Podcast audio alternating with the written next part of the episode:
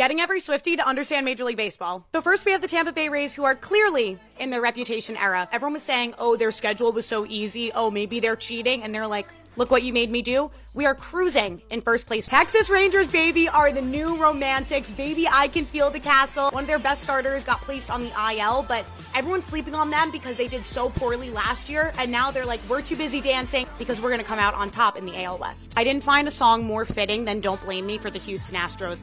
So there was a whole scandal when they cheated in 2017. They say she's gone too far this time. Don't blame me, they just want to win. I'm sick and tired of your reasons. I have no one to believe in. The Los Angeles Angels have two of the best players ever to step foot on the diamond in Major League Baseball, and they can't make the playoffs, and everyone's going, I don't understand. Tell me why. Everyone thought the St. Louis Cardinals would be endgame. They'd be great, and it's just not working. Their offense is nowhere to be found. Their pitching staff is tough. Everyone's blaming management. The story of us, their story of their 2023 season is looking like a tragedy. Okay, I'm running out of time, but make sure to follow me for part two. Short Cast Club